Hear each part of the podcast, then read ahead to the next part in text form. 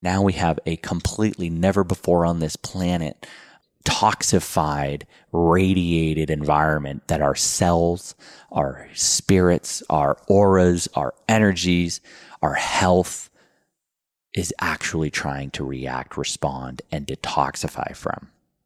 So there is absolutely no way that we can achieve proper nutrition in 2020 with food alone. And that breaks my heart. When this baby hits 88 miles per hour, you're gonna see some serious shit. And that is the story of human progress. 1 inch at a time. I'm your host, Joe DiStefano, and you're listening to Stack. Hey guys, welcome to the AMA. Before we get started, I want you guys to head on over to GetKion. That's GetKion.com/stacked. You're going to find a whole bunch of my favorite products from Kion, like aminos and flex products that I use every single day to improve my body, my health, and my performance. But specifically, I want you to check out Nature's First Food. This is a premium product that promotes gut health, supports the immune system, enhances athletic recovery, even improves muscle building and tissue repair. I'm talking about Kion Colostrum. This stuff is made from grass-fed goat milk. And if you don't know what colostrum is and why I called it nature's first food, it's because when a baby is born, like my little baby that was born 3 months ago that I'm looking at right now, the first milk that a baby receives from mom is colostrum. And this stuff is loaded with immune boosting and body strengthening polypeptides and compounds, because that baby needs to get strong fast. That baby's immune system needs to be boosted immediately if it is going to survive. And that's what colostrum is, guys. So head on over to getkion.com/stacked and boost all of your health and performance needs with one product.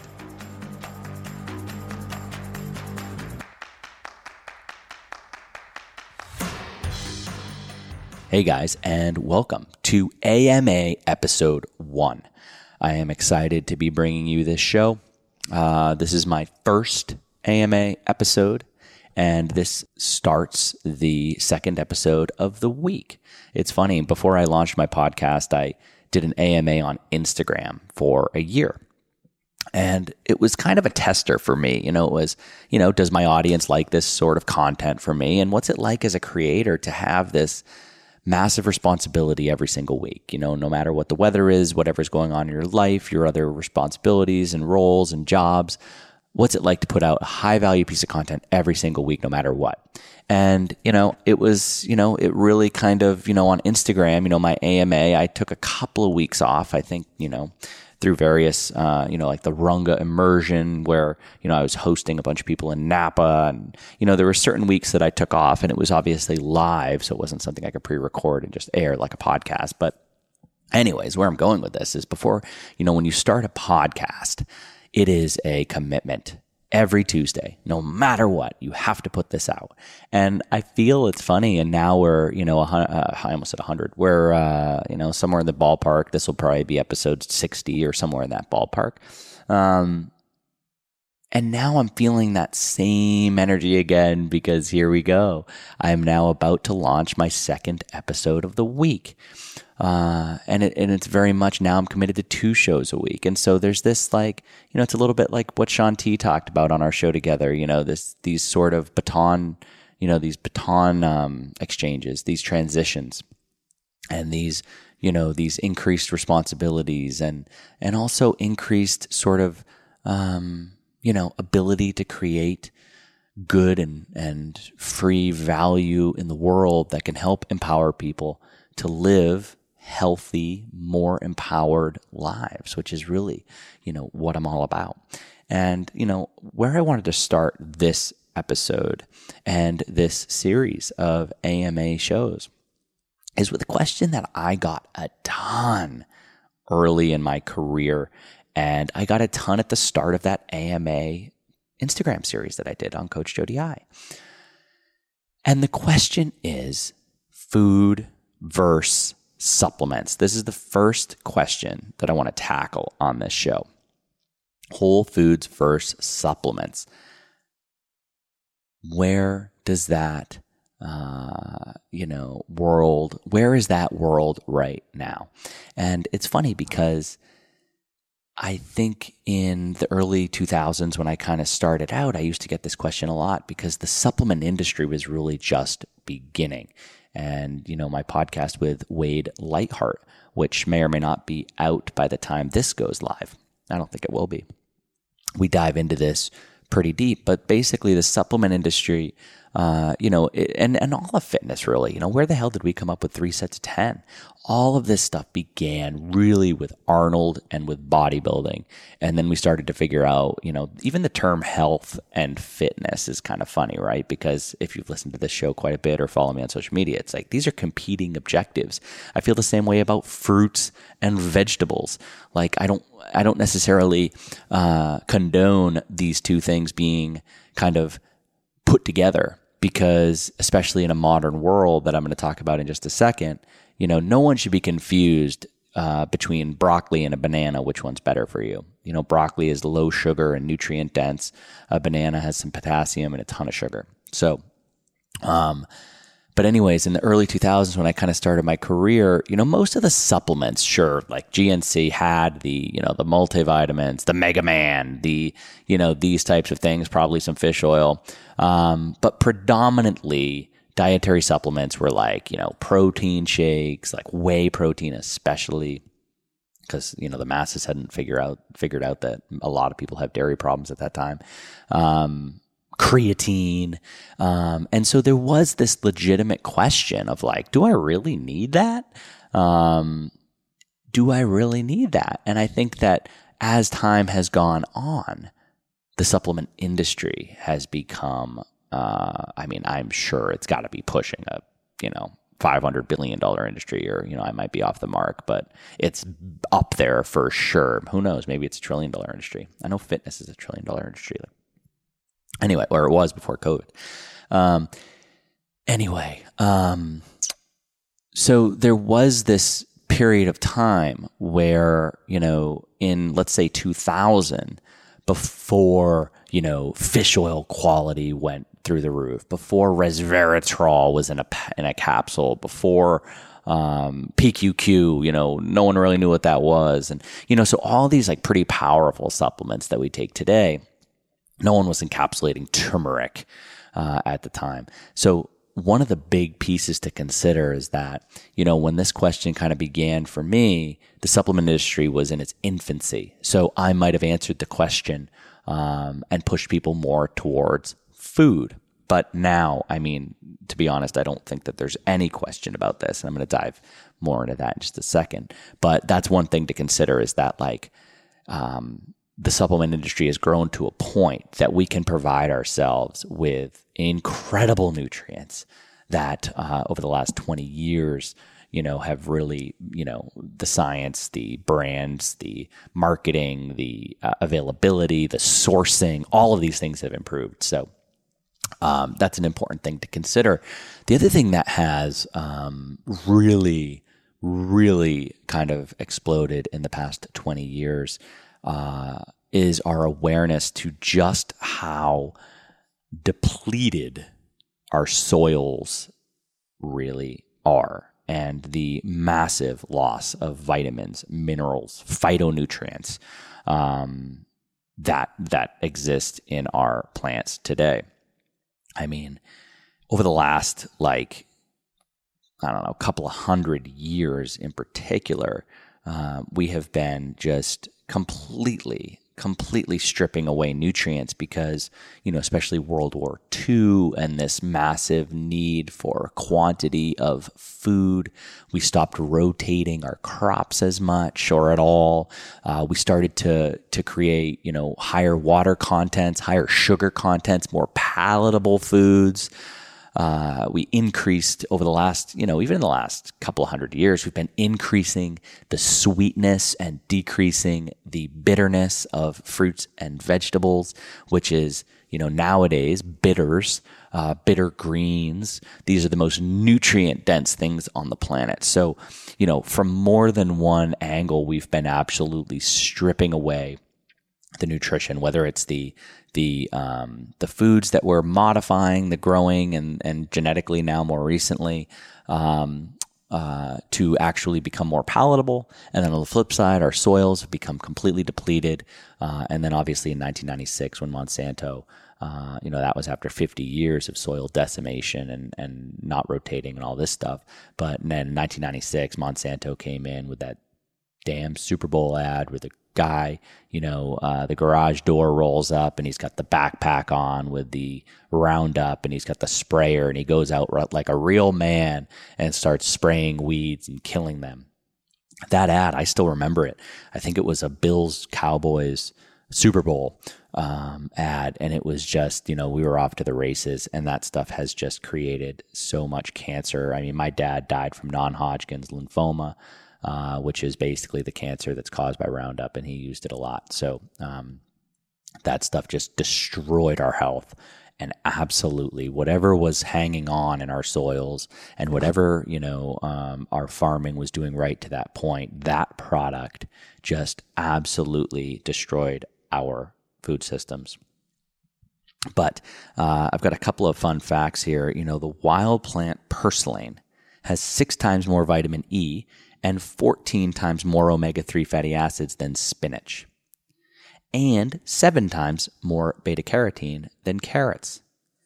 But most of us today, don't have anywhere close to access to these types of plants, and that's where kind of supplementation comes in. There's a great book on this. It's called Eating on the Wild Side by Joe Robinson. And what she does is that book is chock full. If you remember my post about garlic and the fact that if you chop up your garlic or mince it and you let it sit for 15 or 20 minutes before you eat it, you actually increase its nutritional value by, 10-fold, something like this. There's a nutrient in there called allicin. And this allicin is essentially the compound in garlic that's incredibly cardiovascularly protective, that is anti-inflammatory, that's antimicrobial, that's antibacterial, just incredible stuff. And it actually increases because a lot of these plant compounds, these phytonutrients in particular, are the plant's defense mechanism. And so when you rip up your spinach, if that spinach is fresh and somewhat alive, if it was picked, in Chile 2 months ago, frozen and sent up here, probably not. But if you go to a really nice farmer's market and you go buy your spinach or whatever and you rip it up into shreds, and that stuff was picked, rather recently, there's still some living compounds inside those leaves, and when you rip them up, it's the equivalent of an animal stepping on the plant in nature. And what does the plant have to do when an animal steps on it? It has to fix itself. It has to repair itself. It has to come back to life. And that's what these phytonutrients do for these plants. Some of them actually are also designed to ensure that animals don't eat humongous quantities of any single plant. So some of these other compounds that we actually, we refer to as either AMPK activators or, some kind of, glutathione stimulating compound, these are actually toxins that, the dose makes the poison, right? But what it's designed to do, and you see this in cows. There was a book, the name escapes me, but it talks about when cows are allowed to graze freely, they eat, in a day they might eat 12 different types of grasses. And they know exactly, when the scientists look at these phytonutrient and these plant toxins inside the greens, they watch the cows and they literally will eat this green, this grass, until this compound reaches this level, and then they move on. And then they do the same thing with the next grass, and there's a different toxic chemical inside that grass. Yet when you force feed them from one type of grass, they actually get stomach problems because they're consuming so much of this toxin. So this is an important piece, and one of the most important things to do, and where supplementation, I suppose, can come in, but also it's just, you know, just a good practice is to rotate your foods. I talk about this with Paul Chek on episode 50 and 51, I believe. But this is why we want to rotate our foods and not just pile in, you know, a huge cup of spinach every single morning into our morning smoothie, because what we're doing is we're actually not diversifying those plant toxins, and then you can actually get too much of them. So that's another kind of important tangent here. The other thing I wanted to kind of touch on here as it relates to nutrition from food versus supplements is just this idea that our needs today, so the soils are depleted, you know, I've talked about on the show too, and I want to just kind of step back real quick. So the amount of magnesium in the soils, right, has been almost zero since the 50s. So you can imagine, you know, other nutrients, just how low it's gotten. So number one, we have soils and plants that are depleted. Number two, we've actually been genetically modifying more recently with, you know, petri dishes and things. But even before that, we were doing things to grow only certain types and breeds of different apples and things. And so on the flip side, we've actually created a scenario where we've created higher sugar, more palatable fruits and vegetables that are way higher in sugar and things and way lower in nutrients. And we've actually developed palates that can't tolerate a lot of bitterness, and most nutrition is actually in the bitter fruits and vegetables. So that's two. The other thing to consider, and why I think supplements today are hugely important and way more important than they even were when I started my career, which is mind-blowing, is that the environment that we've created on this planet through electromagnetic fields and radiation, Wi-Fi, 5G, cell phones, this technology, and then obviously the environmental pollutants, exhaust from cars, planes, chemtrails, you know, all of these different things that have absolutely created a toxic environment. The amount of radiation, and I'll link in the show notes to my podcast with both Arthur Menard and Daniel Debon about how the amount of radiation we're exposed to on this planet just since 2010 has increased by 1 with 15 zeros after it percent. I don't even know what the heck number that is. Arthur Menard says it out loud, but that's how much since 2010. Now think back to 2003, 2004, when we all had like Nokia razors, flip phones, and now today where we have, you know, 5G beaming down on us with our iPhone. So the amount of radiation since 2003, 2004 is probably 1 with 30 zeros after it percent. So in that context, now we have soils that are not producing foods with very much nutrition. We have altered farming that has actually created foods that even if the soil was decent, there's actually less nutrition inside this apple or this orange. And now we have a completely never before on this planet, you know, toxified, radiated environment that our cells, our spirits, our auras, our energies, our health is actually trying to react, respond, and detoxify from. So there is absolutely no way that we can achieve proper nutrition in 2020 with food alone. And that breaks my heart. Now, that doesn't mean that you can't supplement with natural compounds like turmeric and, you know, like a lot of these things. But I just think that for the average person, it's going to be extremely difficult to tackle that. Now, to kind of sum this up, eating whole foods is still extremely important. So I do not want people to think that, you know, because the soils are depleted and because, you know, our apples are, you know, have a lot more sugar in them, and, you know, because supplements are so great, you know, that supplements could somehow replace, you know, a healthy, nutrient-dense, plant-rich diet. So important to realize that, you know, supplementing and eating whole foods together is maximally important. Now, there's a few things. Number one, as it relates to whole foods, I want you guys to Google. We'll link to it in the show notes. I don't use Google. Forget I said that. But use DuckDuckGo. But head over to the show notes. I link to the Dirty Dozen. These foods are important to only positively eat organic. These are things like conventional strawberries. A conventional strawberry that's not organic is actually worse for you than, you know, oatmeal, you know. So in other words, oatmeal is like very, you know, nutrient poor, you know, there's some fiber and blah, blah, blah. But there's not a lot of nutrition. It's basically just calories. But when you look at a non-organic conventional strawberry, these things are so mass-produced, so pesticide-ridden, that they are absolutely positively no longer a health food. So what we need to do is focus on these Dirty Dozen. Only buy them organic. Generally focus on a very nutrient-dense diet and supplement where you need to, where you can, how you can. Now, the one thing to really think about here, as it relates to what I said about 5G and radiation and pollution and our need to detoxify and how that's actually creating a scenario where we need more nutrition than the human has ever needed, and our food supply is providing less of it, and that's kind of why we need supplementation. The last thing to consider here is anything in Mother Nature, and human beings are an expression of Mother Nature. We are Mother Nature experiencing herself, right? We came out of this world.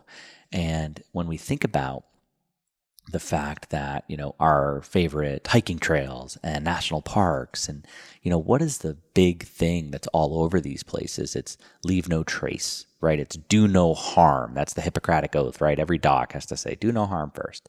And as a strength and conditioning coach, when I started my career working with athletes, high schoolers that had scholarships on the line, you know, a lot of my kids were some of the best athletes in the area. And, you know, they were throwing fastballs and better than anyone else. And, you know, they had you know, scholarships to amazing schools. They just had to make it through, you know, a season or two more without getting hurt. And maybe their elbow was already starting to hurt them. That's where I came in. And so that really taught me this do no harm thing, and where I really separated myself from the fitness industry, because I saw the fitness industry going in the direction of, you know, sweaty and sore at all costs. And when I looked at my work, I said, holy smokes, can you imagine if I made this kid do 1,000,000 burpees and he hurt his elbow or shoulder and lost his college scholarship? So I learned how much weight a health and fitness practitioner has to carry and how irresponsible it would be to program that way. Now, as it relates to your decisions on a daily basis and your nutrition, we live in a world where our nutritional demands are higher than they've ever been in the history of humankind. And we live in a world where there are more toxins in our food, especially processed garbage food, than ever. So in other words, the harm we can do, let's say for a second we were taking a nutrition-only, no supplementation approach. The modern world is going to make that a challenge. But if that person that's not supplementing at all decides to go eat, you know, conventional pizza and ice cream and drink beer, then they're digging themselves into a hole that they will never, in my opinion, recover from without some form of supplementation. Maybe they're wearing sunblock outside, or, you know, don't get outside enough. They're not grounding. They're not getting, you know, their vitamin D and all of this jazz, right? So there's a scenario where the less harm we inflict on ourselves, perhaps the less supplementation we may need, even though I think we probably still need some. But sometimes there's the more damage we're doing on the weekend, the more we have to recover from it. And that's kind of the same old story, right? So keep that in mind as well. All right, moving on to the next question here. And the next question that I got with a lot of frequency are sort of the top habits for optimal health and performance. So when we look at the top, you know, things that we need to do to live a long time or perform well, we can kind of think about these habits as I guess like a business that looks at its financials. We've got things that are fixed and things that are variable, right? So we've got like, how much does it cost to keep the, the lights on? And then, how much, does it cost for these more incremental expenses? And so when we think about habits and what's going to make us live a long time or perform our best, there's things that we need to do every single day to keep the lights on, as they say. And then there are others that maybe we don't need to do every day. Maybe we can't afford to do them all the time, but it's not about, how many days a week should you do super intense exercise or lift super heavy weights. It's about, what are the fixed habits? What are the things that you need to do, whether you're a top athlete or, a 60-year-old retiree, to live a long, healthy life where you're performing absolutely the best your body is capable of. And those things, I think, are the following. Number one is nasal breathing. I cannot understate the importance of nasal breathing. It is probably the most powerful way to improve your health besides avoiding harm. I think Dan John says, don't smoke, wear a seatbelt, and, swing kettlebells or something like that. And so when we think about doing harm is actually the most harmful thing we could do to our health. So if you don't do harm, if you don't, if you wear a seatbelt, don't smoke, don't kill yourself, etc., nasal breathing could be the most powerful way to improve your health. Consider the fact that the sinus cavity consumes, it's like a fist in your head. It's probably half the size of your brain that Mother Nature allocated in your head to detoxify, to warm, to prepare the air you breathe for respiration, right? So the nasal cavity actually pressurizes the air, and our oxygen uptake through nasal breathing is about 20% higher than breathing through your mouth. The nasal cavity, the sinus cavity, also produces nitric oxide. This is an absolutely vital gas for cardiovascular health and sexual health because it is a vasodilator. It dilates our vessels. And every time you exhale through your nose, it pools in the sinus cavity. And if you take that next breath through your mouth, you don't actually circulate that nitric oxide. And over time, not surprisingly, your sexual health can decline, your cardiovascular health can decline, which is exactly what we see in, middle-aged, stressed-out executives, especially males. The other thing I wanted to talk about with nasal breathing is this idea that, because I said on one of my answers on the AMA, we have to breathe through our nose because otherwise you're just basically throwing all the toxins in the air around you into circulation or into your lungs, into your system. And someone says like, well, why doesn't it kind of do that anyway? Okay, so if your nose detoxifies, so there's a question about what actually happens here. And the answer to that question, it's an absolutely great question. So when you think about, let's say for a second that there is a germ in your space, right? You're not social distancing and you're not wearing a mask. Let's say there's a germ in your space. Here's the funny thing, actually, and I'm not going to get into masks. That's not on this AMA. But, the fact of the matter is it's funny because with the smoke and the fires in California right now, there was a question I was reading about cloth masks, and they say that, cloth masks are not effective for smoke. But the funny thing is that the coronavirus is actually even smaller than smoke. So I think smoke is like 0.3 microns, and coronavirus is 0.1. So if the health authorities can say that, toxins in smoke are not shielded by a cloth mask, then they actually indirectly just said that they do nothing for coronavirus.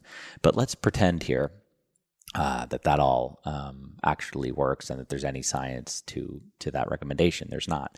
But moving on, the funny thing about masks is they actually, over time, people tend to mouth breathe more because your oxygen levels decrease. Actually, after, if you're wearing an N95, you know, your oxygen levels over time will actually decrease below OSHA standard. And there's clear documentation of this on YouTube. They just put the, you know, the meter inside the mask, and over time that quality drops. So if you're not taking the mask off, you know, every 20 or 30 minutes, you're actually decreasing your oxygen levels.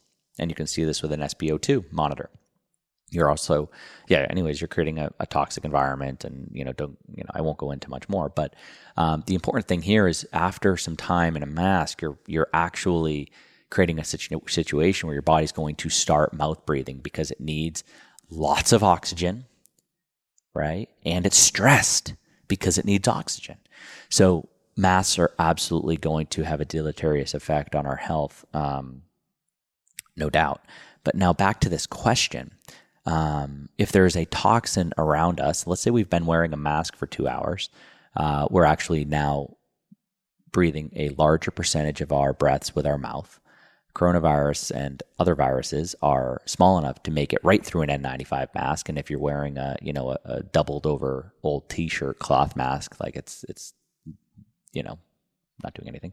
But if you were to breathe that in through your mouth, and your mouth breathing because you're in a mask, that is going to go straight into your lungs. That virus is going to go straight into your lungs.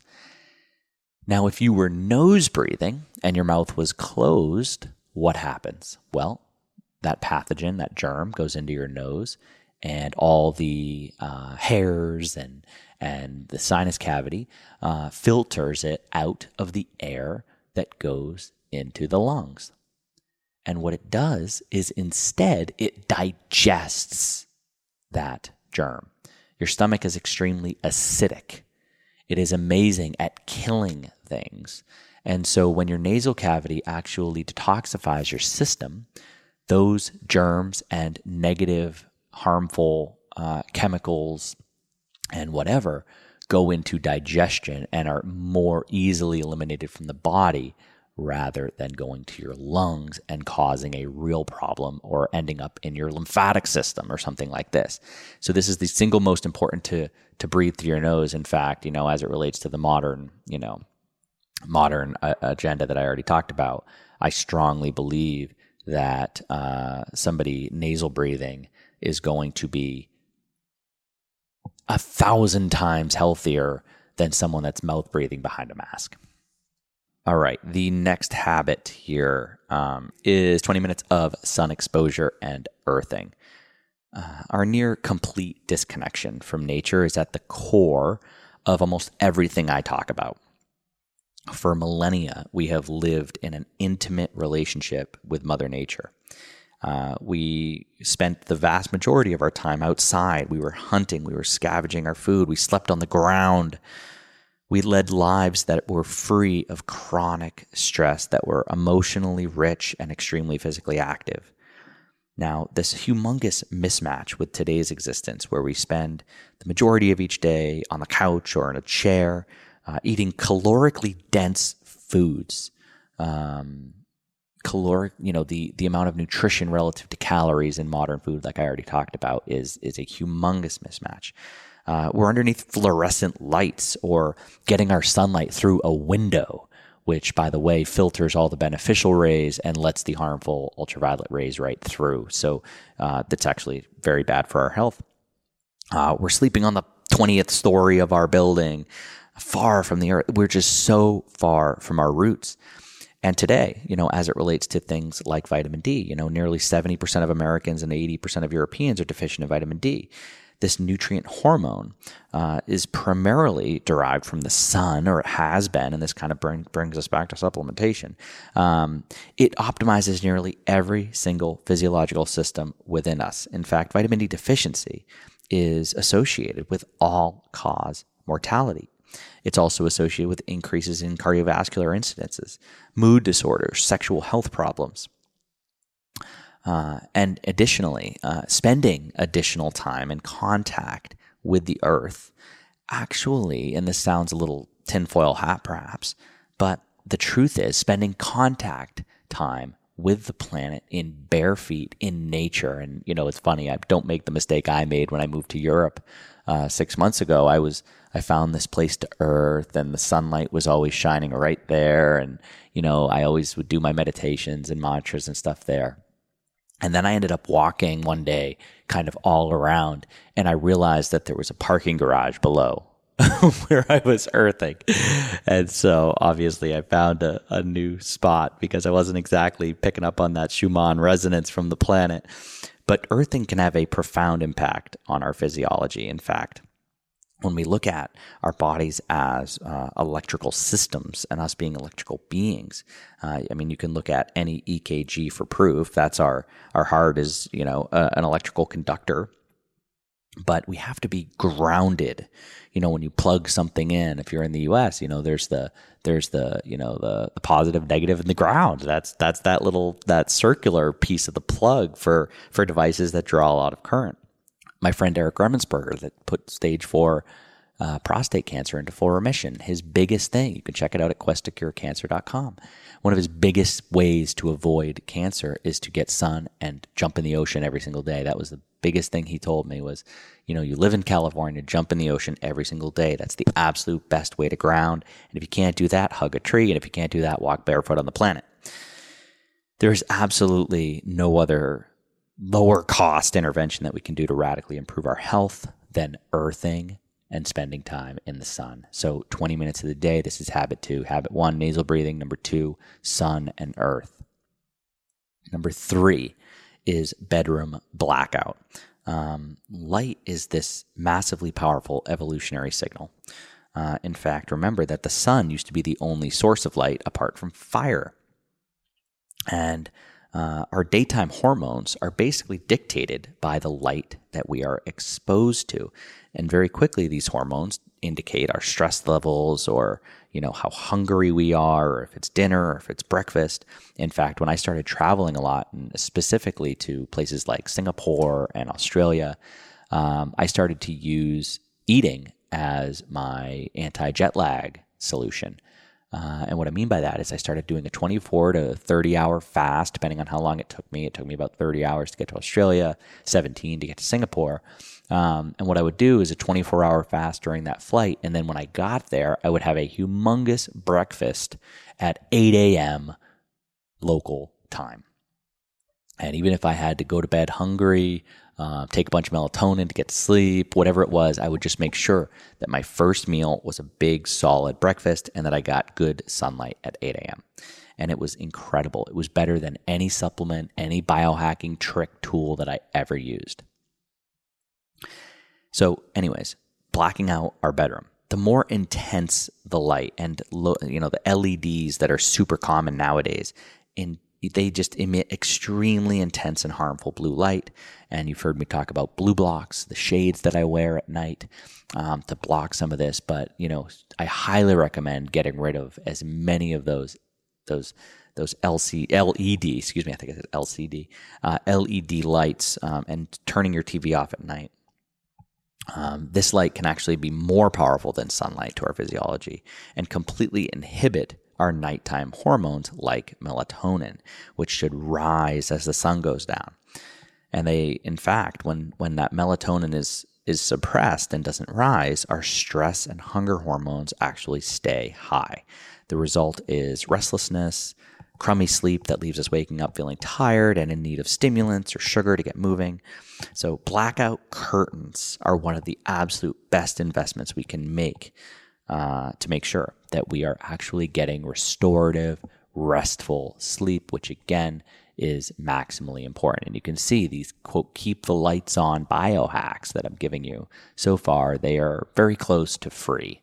You know, this is the type of free medicine that I'm talking about. So don't get distracted by all the sexy, you know, saunas and infrared solutions and shit you can put on your head and, you know, all these different biohacking devices if you're not doing these 5 keep the lights on habits every single day, because you are, as Dr. Aris says, arranging deck chairs on the Titanic. Alrighty. The next one is walking. 10,000 steps. And if you follow me, you know I'm big on this. So for now, we've got nasal breathing. We've got 20 minutes of sun exposure and earthing and bare feet. We've got blacking out our bedroom. And now we've got walking 10,000 steps. And, you know, humans are engineered to lead very active, mentally stimulating lives with lots of low-level physical movement and scavenging. And the combination of movement with mental focus is key to understanding how the brain has evolved to perceive energy expenditure. In other words, through evolution, we often needed to, quote, invest our calories in an effort to scavenge our next meal or provide for our family. And now, you know, so the brain, from that sort of relationship where the hunter is investing their last meal in order to provide the next meal for their families. So our brain is extremely vigilant as to whether or not the current investment of energy is worth the cost, and has evolved to hang on to energy reserves, store fat, and avoid burning unnecessary calories. So let's consider the fact that the most intense physical demands in the lives of our ancestors were hunting large prey, battling neighboring tribes for lands or our freedoms, but both were only kind of sporadic with very strong upsides for the brain. So let's consider the way our brain evolved, where the most physical demands in our entire lives for millennia were hunting large prey and occasionally battling our neighboring tribes for lands or freedoms. But both were sporadic, and both had very strong upsides that the brain could clearly see as it invested its resources and, you know, was an active participant. In contrast to today, where most exercise happening in gyms is, I believe, likely to be perceived as a negative stressor. It's like a war with yourself and an expenditure without any merit. So this results in the brain not willingly participating in the activity and often releasing more fat storage hormones than positive, you know, fitness producing ones. Does that sound familiar? The best form of exercise is lots of low-level physical activity, ideally outdoors. And we see this in the blue zones, in the areas on the planet where there are the most people living to over 100 years old. They spend their days not stressing, not under fluorescent lights, not sitting in a chair, but gardening, walking, tending to their flock, tending to their grapes, you know, if they make wine in Sardinia.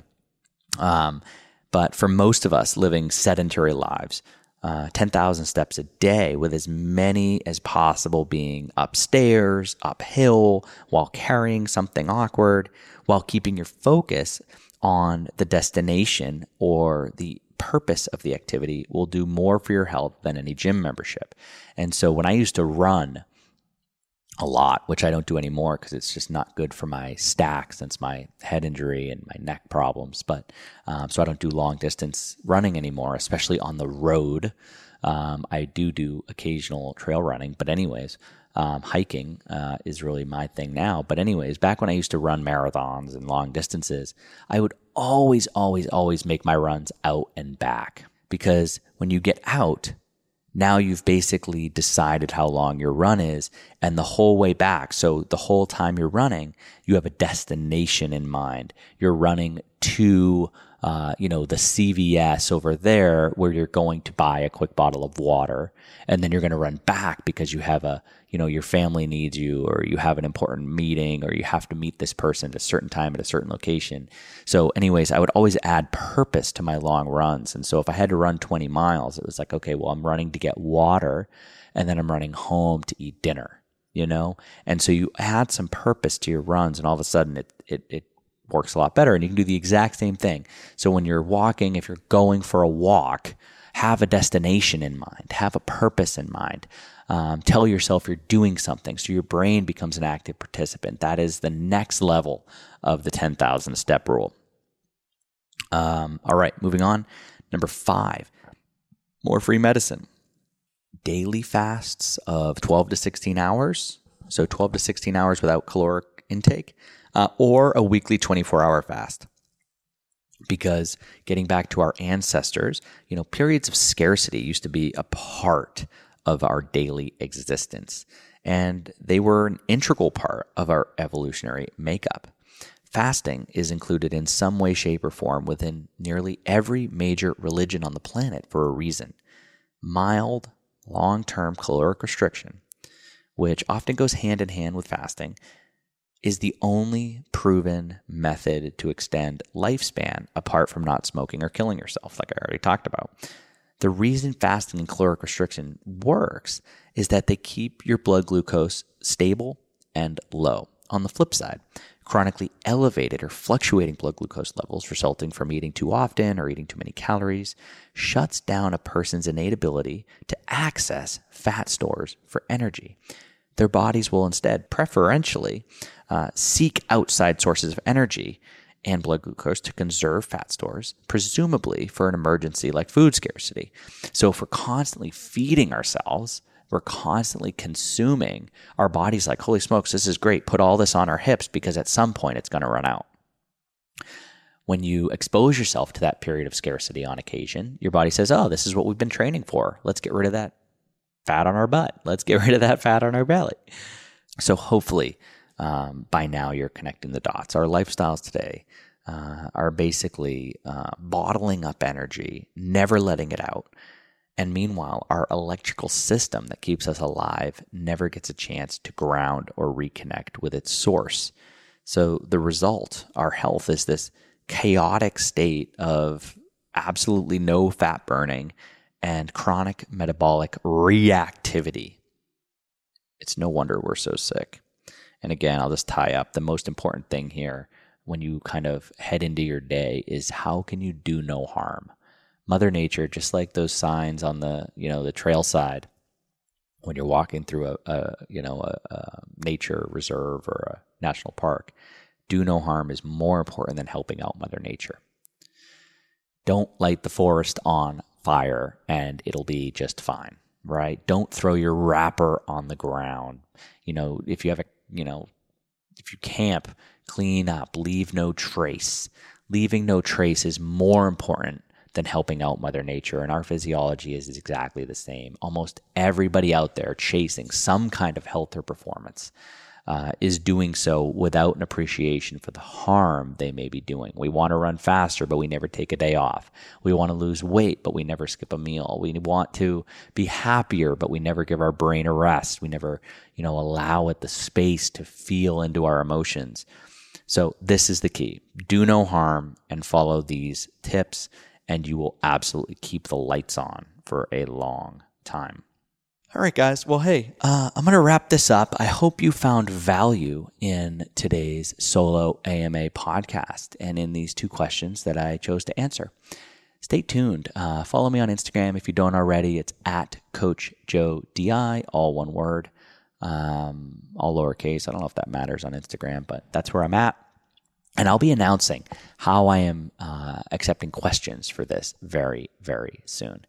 And specifically, I want you guys to be on the lookout for my announcement of what I'm calling The Tribe. The Tribe is an online community beneath the Runga brand that is going to absolutely change the game for you guys.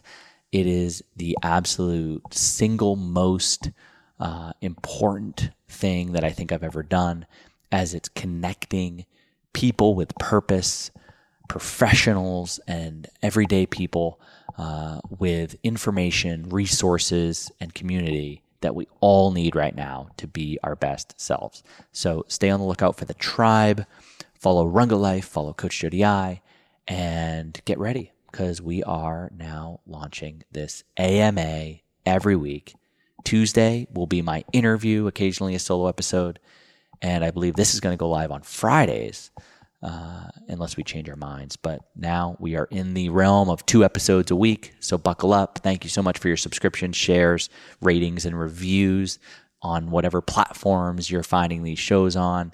And stay tuned. We've got an amazing show coming at you on Tuesday. Have a great weekend, and we'll see you soon. Hey guys, I hope you enjoyed today's show. For the show notes for today's episode, head on over to CoachJoeDI.com and click podcast from the menu. If you'd like to leave a review, which I would absolutely appreciate on iTunes or Stitcher, wherever you found this show, please do so. These mean the world to me. They help me understand what my audience is gaining from these shows that I'm pouring my heart into, and ultimately helps us to reach more people because these platforms like shows that get reviews. So it helps us out so much. If you're digging the shows, this would be so great if you could just leave a review. Also, I still give away $150 every 2 weeks to kettlebellkings.com to somebody that reviews my show. So if you leave a review, just screenshot it and email it to hey@coachjoedi.com, and my team will enter you to win this $150 gift card so that you can outfit your home with a couple of kettlebells on me. Also, when you're in the show notes, you'll find links to any products that we discussed. For full transparency, some of these links do contain affiliate links. This helps me to fund these episodes, pay my staff, and ensure that I'm taking care of the people that take care of us. So I absolutely appreciate you clicking links and using codes. It helps keep this train on the tracks. All right, guys, until next week, thank you as always for listening. I really appreciate you guys subscribing and listening to this show every week. I really put a lot into them, so thank you so much. And you'll hear from me again next week. Take care.